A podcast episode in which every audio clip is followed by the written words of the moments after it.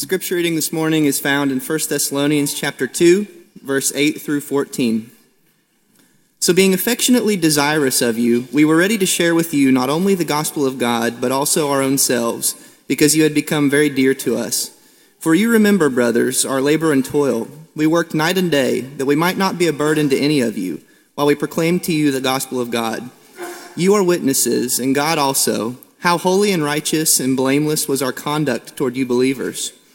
For you know how, like a father with his children, we exhorted each one of you and encouraged you and charged you to walk in a manner worthy of God, who calls you into his own kingdom and glory. And we also thank God constantly for this, that when you received the word of God, which you heard from us, you accepted it not as the word of men, but as what it really is, the word of God, which is at work in you believers. For you, brothers, became imitators of the churches of God in Christ Jesus that are in Judea for you suffered the same things from your own countrymen as they did from the Jews.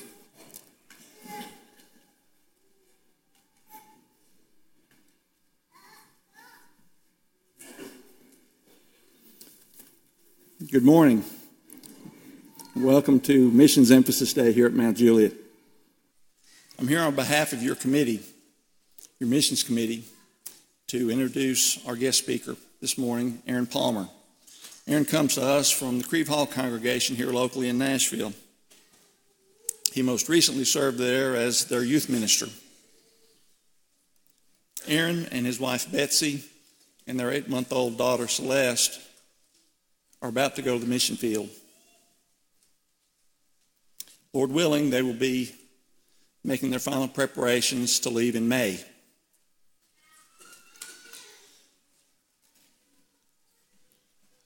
Mount Juliet has made a contribution towards their one time expenses to help get them started. And Aaron and Betsy will be meeting with your committee this coming Thursday for us to learn more about their work. Coincidence and happy circumstance brought Aaron and I together here several months ago. Aaron's well prepared for a man of such a young age. He has advanced language training, he has colleagues in the field. He's backed by a mature eldership and congregation with lots of experience in French mission work. We have, I have every confidence in Aaron, and I'm glad that he's here this morning uh, to speak to you. Welcome to Mount Juliet.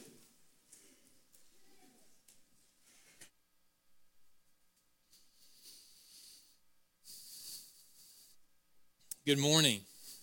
It's good to be here this morning. I want to thank Doug for his kindness uh, shown to me and my family and, and for his kind words just then. I'm sorry that my wife and my daughter couldn't be here this morning.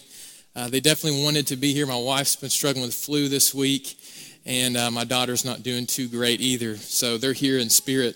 But some of you may remember my wife.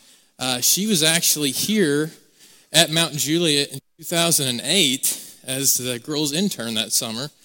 And you may be able to pick her out. I'll give you a little bit of help there. Uh, Betsy Frizzell is her maiden name, uh, Palmer, and she's right in between uh, Matt and Macy Collins, who I don't think were an item at that time. Um, but now they have two kids, so uh, very, very interesting. Anyway, she she loves this congregation and loves all of you. And that was my first introduction to hear about the Mount Juliet Church was from her. And then I've got a few other uh, connections here as well. I've worked for the past couple of years with Philip on the board for Evangelism University and appreciate him so much and his heart for the mission and for evangelism and his leadership there means so much. I also know the the Dedion family very well, uh, Stefan and Jody and, and their family, and appreciate them of course, we, we bond a lot over the French speaking world and, and what's going on there. And I met them in Paris actually back nine years ago, I think it is now. And uh, love, love their family uh, so much. And then also, this is a picture I wanted to put up. This a week ago, this Sunday actually. I was with the Strasbourg Church in eastern France. And uh, on the far uh, right of the photo, Daniel and Tammy Farrow, who you support. Uh, I got to be there with them and some of the members of the church there. Uh, we're going to be an hour south of them in the city of Colmar, uh, trying to help with a church start there. And so they're going to be a big support to us and a huge encouragement as we uh, branch out in this work. So, as, as was mentioned by Doug, my family and I are, pre- are preparing for an upcoming move uh, to Colmar, France, to help establish a new congregation uh, in this area. Here's my family. And uh, this is something that's been coming for us. It's been a long time coming for us for, for quite a while now. And for me, it started back in 2008. And I started to learn French at that time. And as I did, I began to see a little bit the needs in the mission field in French speaking nations and how just how small the church was in these parts of the world. In 2010, I was able to go to French speaking Europe and shadow different missionaries there for three months and learn more about what God was doing and what needed to be done. And then this led to an opportunity shortly after Betsy and I married. Uh, we moved to Verviers, Belgium uh, for two years to help direct the study abroad program that Freed Hardeman has there uh, in Verviers. And I'm sure there's been several who have left uh, from Mount Juliet to go and be a part of that program uh, over the past a few years.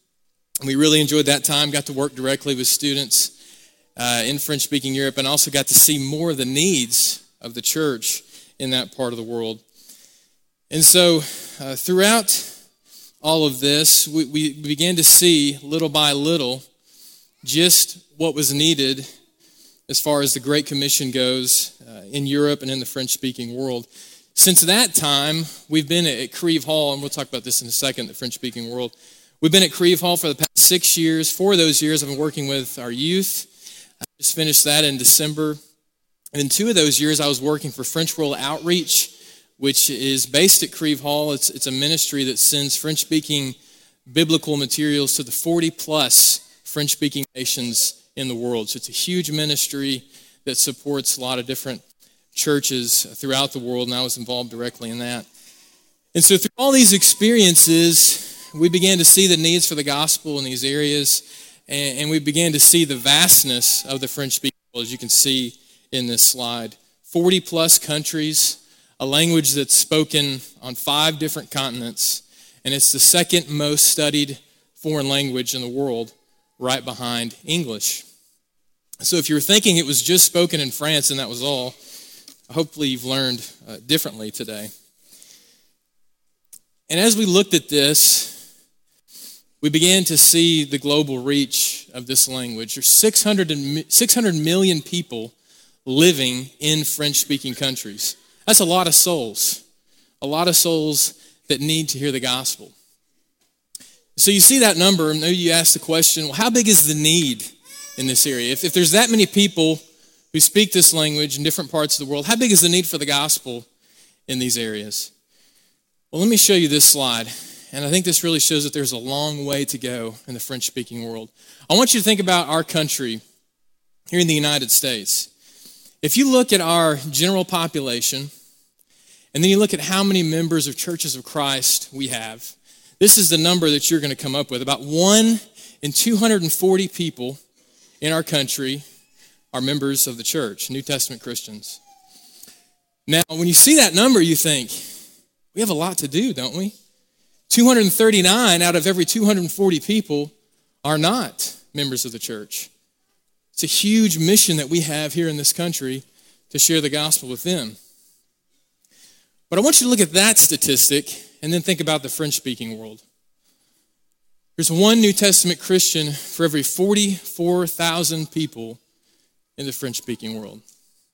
And that number is even worse in French speaking Europe. Do you see that discrepancy? Do you see the need for the gospel in this area? So, this led us to set our sights on Colmar, a city that has already been the focus of some outreach campaigns. And we were recruited by other missionaries in the French world to think about uh, this opportunity and what God could do in Colmar. And our overseeing congregation uh, is going to be Crieve Hall, and we're so thankful for that and appreciate the partnership uh, that we have with them. And one reason that we're so motivated to go and to preach in this city and in this country, I think, is illustrated by this uh, slide here. Here you see the country of France. The population is 67 million currently. Among those 67 million, there's only six churches of Christ. And then among those six congregations, roughly 250 Christians spread between those churches. And so I hope you see the desperate need for the gospel of Christ. And these numbers here that, that you see, I think it's hard for these numbers to resonate with us. Living in this country, and especially living in this part of the country, in Middle Tennessee. You know, at one time, I believe there are over 130 congregations in Davidson County alone, which is a great thing. And what a strong area for the Lord's church in this part of the world. I don't know how many congregations there are in Wilson County. I'm sure there's several. The, the, the county that I grew up in, Arkansas, Greene County in northeast Arkansas, probably a population of 70 to 80,000, about 20 congregations in that county. So now we're looking at a population of 67 million with less than 250 Christians. I hope you see the need to spread the light in this area. And I think this slide, when I think about this, this is how I feel about the country of France. This is by a guy named John Keith Falconer. And he lived in England in the late 1800s, and he decided to take up learning Arabic. People thought that was strange and odd, but he had a purpose for it. He wanted to share the gospel with those who spoke Arabic. And so he studied, and then he was able to make his way to a place called Yemen which is not a place you really want to be today. And he lived there for a few years and tried to share the gospel before he contracted an illness at the age of 33 and died. But this is what he said He said, I have but one candle of life to burn, and I would rather burn it out in a land filled with darkness than in a land flooded with light. I want you to think about that. France is a dark country. However, there's darkness in this country too. There's darkness here in Wilson County. There's darkness all around us. And God is looking for Christians who are ready to stand up and to share his gospel with those in darkness. And so this morning, I want to ask you are you ready to share the gospel of God? Are you ready to take this gospel to those who need it? You know, this idea of being ready, we talk about this a lot. Uh, we, we mention this every single day. We ask this question Hey, you ready to go to the store? Are you ready to go to school? Are you ready to eat? Are you ready to go to sleep? You fill in the blank, whatever it might be. And being ready in our minds means that, that we are on the brink of no longer sitting in our chair where inertia has taken hold, and we're ready to transition to action. We're ready to do something. We're ready to get up and to act. And so in our lives, we can say that we're ready to do a lot of different things. But how many of us as Christians have ever said, Lord, I am ready to share the gospel? How many of us have said this out loud or maybe just within our hearts? The funny thing about saying we're ready to do this thing, to share the gospel, in comparison with I'm ready to eat, I'm ready to go to sleep, I'm ready to go to school, I'm ready to go to work, whatever it is, is that those things we always get done, don't we? If we're ready to eat, we eat. If we're ready to go to sleep, we go to sleep. If we have to go, if we're ready to go to work, we go to work. But with the sharing of the gospel, the one thing that Jesus actually asks us to do above all other things, do we actually do it? Do we actually follow through? You know, oftentimes I've sat and listened to the gospel being preached, and I've been touched and moved at my very core by its power, by its simplicity, by the way that the message speaks to the heart of every human being. And this gospel offers exactly what human beings are looking for, whether they know it or not freedom from sin. It offers them freedom from guilt.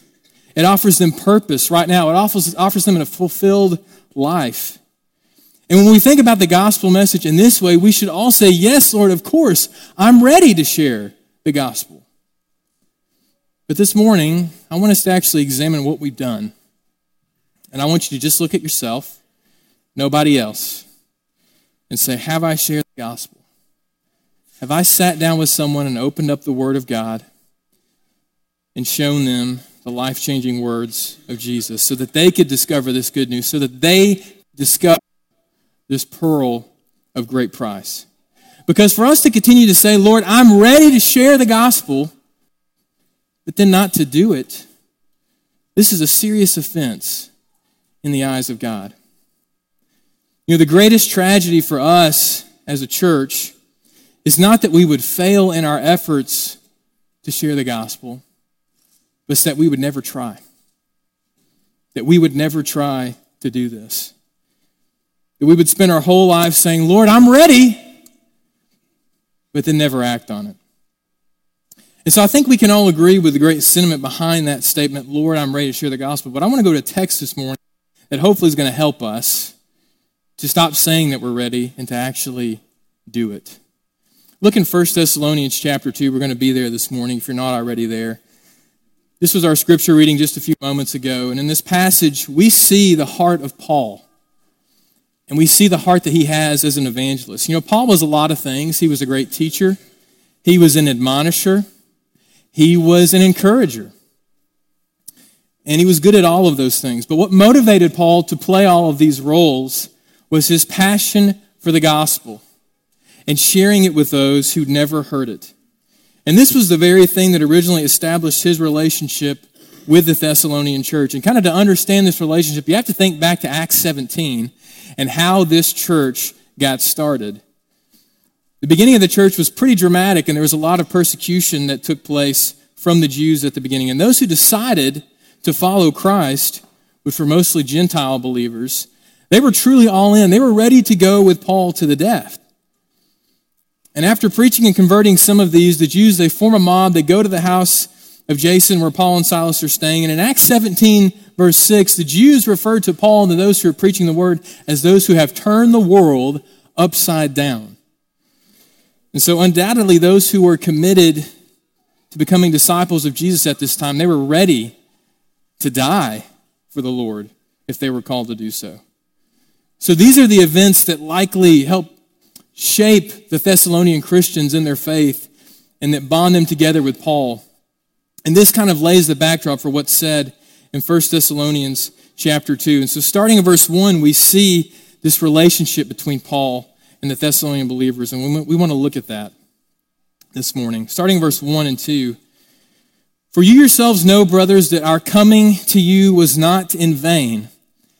But though we had already suffered and been shamefully treated at Philippi, as you know, we had boldness in our God to declare to you the gospel of God in the midst of much conflict.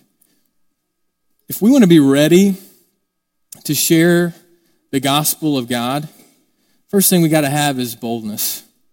We have to be totally ready to be bold for the gospel. You know, Paul refers back to this thing that happens in Acts 17 and the conflict that took place with this new congregation. And he talks about the boldness that it took for them. And you know, I'm not sure that we today, living in the 21st century, truly understand the idea of boldness in the New Testament. Our idea of boldness is getting up the courage to walk across the street and ask our neighbor over for dinner and to study the Bible with us. Our idea of boldness is to stand up to a coworker who may be belittling us for our faith in Christ and to defend that. And that's good. We need to do those things. But the first century church needed boldness on an entirely different level. They needed boldness to preach the gospel to those who had the power to put them in prison or to kill them. And Paul knew and understood this all too well since he was on the other side of this persecution at one point. But without the boldness that this first century church possessed, they would not have grown as they did. And Christians emphasize boldness. Think, think back to Acts chapter 4, verse 29, when the, when the Christians gathered together to pray about the imprisonment of Peter and John. What did they pray for? Was it protection? Was it safety? No, they prayed that they would be able to continue to speak the word with all boldness. This is the same spirit that Paul is communicating here in 1 Thessalonians 2. He said it didn't matter that they had been shamefully treated at Philippi. It didn't matter that they had much conflict in Thessalonica. They were declaring the gospel of God, and they would do so with all boldness. To have boldness, to stare in the face of death, and to preach a message anyway, that must be a beautiful and special message, unlike anything the world has ever seen. Do we hold this gospel dear in the same way? And are we ready to share it with others, no matter the cost? If you're ready to be bold, then you're on your way to being ready to share the gospel of God. Next, if you're ready to share the gospel of God, then you're ready to please God. Then you need to be ready to please God and not man. Look in verse 3 and 4 of chapter 2. Says, For our appeal does not spring from error or impurity or any attempt to deceive, but just as we have been approved by God to be entrusted with the gospel, so we speak, not to please man, but to please God who tests our hearts. You know, Paul speaks of his desire to please God in other areas of his writing. And I think this, this idea permeates a lot of the letters that he wrote. And I'm going to tell you right now that being a God pleaser instead of a people pleaser, that's a lot easier said than done. Can I get an amen on that? Okay, thank you. We have some honest people here this morning. I, I, I tend to fall into being a people pleaser sometimes. And I'm sure there are several of you here that do that. And it's hard if you're a people pleaser.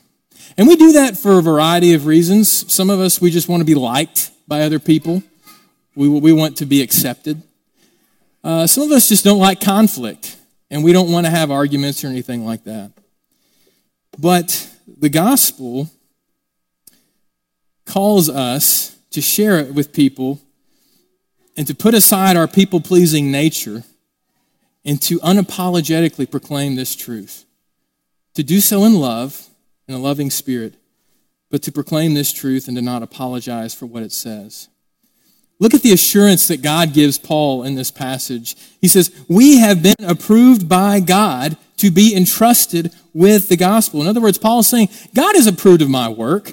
I don't need to be approved by anybody else. I don't need to please anyone else. If God is pleased with it, that is enough. That is enough. And when you think about it this way, worrying about pleasing people seems to be trivial and of little importance. So if you're ready to please God, and to not and please man, then you're ready to share the gospel of God. The next thing we need to be ready to have is pure motives as we share the gospel. Look in verse 5 through 7. For we never came with words of flattery, as you know, nor with a pretext for greed. God is witness. Nor did we seek glory from people, whether from you or from others, though we could have made demands as apostles of Christ. But we were gentle among you, like a nursing mother taking care of her own children. So, this aspect of Paul's readiness to share the gospel somewhat connects back to what he just said about pleasing God and not man. He says, We didn't come here, Thessalonian church, to, to butter you up or to tell you what you want to hear or to, so that we might gain something from you materially. And he also says they weren't seeking any sort of glory or spotlight for what they did. He says, We came in a spirit of gentleness, just the way that a nursing mother takes care of her child. Have you ever seen the way a mother takes care of her child?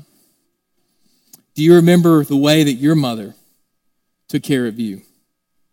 Do you remember any pretext for greed that your mother had as she fed you daily?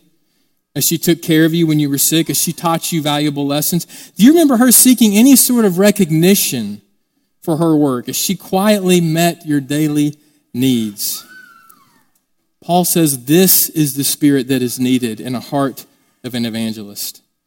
These motives have to dominate our lives. And when it comes to sharing the gospel, we don't have time to make sure that so and so gets credit for this or that so and so gets credit for that. People are dying and God needs people to step up in a humble way and to minister to souls with a clean and pure conscience before Him, seeking no glory or no recognition. If you're seeking such motives, then you're ready to share the gospel of God. I know our time is limited. I'm going to try to go quickly through these last two. if you're ready to share the gospel of God, you need to be ready to invest the time that it takes to share the gospel of God. Look at verse 8 and 9. So, being affectionately desirous of you, we were ready to share with you not only the gospel of God, but also our own selves, because you had become very dear to us. For you remember, brothers, our labor and toil. We worked night and day that we might not be a burden to any of you while we proclaim to you the gospel of God. This verse 8 is where we get our title from our lesson today ready to share the gospel of God. And what we see Paul demonstrating in this passage might be the most important aspect of our readiness to share the gospel. And Paul says not only was he ready to share the gospel because that's who he was and he was excited about the gospel, but he was also ready to share it with the Thessalonians for a specific reason. And he says why. He says because he was affectionately desirous of them. He says they had become very dear to me. Paul says, You know what, Thessalonian church? Thinking back on when I first shared the gospel with you, we were definitely eager to do this because we knew you needed it. We knew that you were lost in the sight of God. But there's more to it than that. We were ready to share the gospel with you because we loved you. We got to know you. We had a relationship with you. And in the process, you became very dear to us. And the reason why this one might be the most important for us is because it requires something that we don't really have a lot of, and that's time. Time. Yeah, Lord, you know, I want to share the gospel, but I've got three kids and they all have three different sporting events at the same time, and I've got to go here and there, and I've got so much going on at work, and Lord, I've got, I've got my boat that I have to take care of. I have Titan season tickets. I've got this and this and this and this and this. And I just don't have the time. You know, none of those things, all those things I just mentioned are not bad. But too much of any of those things that hinders us from the mission, we need to re examine our lives. And we need to be ready to invest the time that it takes to share the gospel. Do you have the kind of time to invest in a soul to where you could say, like Paul, I was affectionately desirous of you, and I was ready to share with you not only the gospel of God, but my own self, because you had become very dear to me. That's the kind of investment in a life that can be messy and that can take time, but it will last for eternity. And then in the fifth place, if we want to be ready to share the gospel of God, we need to be ready to live a holy life verse 10 and 12, 10 through 12, say this You are witnesses, and God also, how holy and righteous and blameless was our conduct toward you, believers. For you know how, like a father with his children, we exhorted each one of you and encouraged you and charged you to walk in a manner worthy of God, who calls you into his own kingdom and glory. Paul had an understanding that for this gospel to carry any weight, this gospel that he was preaching, his life had to match up with what he was saying. He says, Night and day he labored among them. He was above reproach in every way. Does that mean he was perfect? No. But because he held himself to a standard of holiness, then his admonitions as a father carried weight. And the way that he treated them as a father in the faith meant something to them. This is the process of holiness that Paul was trying to live out and he's calling the Thessalonians to it, and he's calling us to it. And so, doing these five things that we've mentioned this morning being bold, pleasing God and not man, having pure motives, investing time, holy living. The result of all these things is seen in verse 13. This is where I want to end this morning, and this is the most important verse of this passage. Verse 13. And we also thank God constantly for this that when you received the word of God, which you heard from us, you accepted it not as the word of men, but is what it really is the word of God, which is at work in you believers. What if the church really did that? What if the church really took the word of God for what it really is. Can you imagine a world like that? Yes, I know that we realize this is the Word of God, this is the revelation that came down from Him, but emotionally and in our spirit, Are we convicted that by this truth that these are the words that God spoke to breathe life into the sinners in this world who are dead? Do we understand that within this page this is the only true solution for a fulfilled, happy life, to, to solve problems in a broken marriage, to help someone who's riddled with addiction? If the church truly took the Word of God for what it really is, then how many more of us would not only stand up and say, I'm ready to share the gospel, but how many more of us would actually get up and do it? I think the church as a whole has this down pat in theory, but in practice is where we struggle. And we have to realize that this isn't a game and that 2,000 years ago, Christ came down to the earth and he looked at the cross and then he looked at you and he said, You're worth it. That's, that's what's on the line here. And so, when are we going to be ready to see that sacrifice and to really step up and honor him with our lives as we share the gospel? If you haven't been sharing that message this morning and you want to make a change in your life, then you can do that. And I think all of us can say, I haven't been sharing it the way I ought to. I can do better. And that's why we meet together as a church. We want to encourage each other and build each other up so that we can go out and play the game and, and bring others to Christ. Or this morning, you may not have ever obeyed the gospel. This gospel, which is the good news that Jesus came down and that he died and was buried and he rose again the third day according to the scriptures, 1 Corinthians 15. And if you want to believe in that gospel, believe that Jesus Christ is the Son of God, and to repent, turn the other direction from your sin, and start walking towards God, confess the name of Jesus Christ, and then to be plunged into water, immersed, baptized into Him for the forgiveness of your sins. We would love for you to do that this morning. If you're ready to do that, do not wait any longer. But come right now as we stand and as we sing.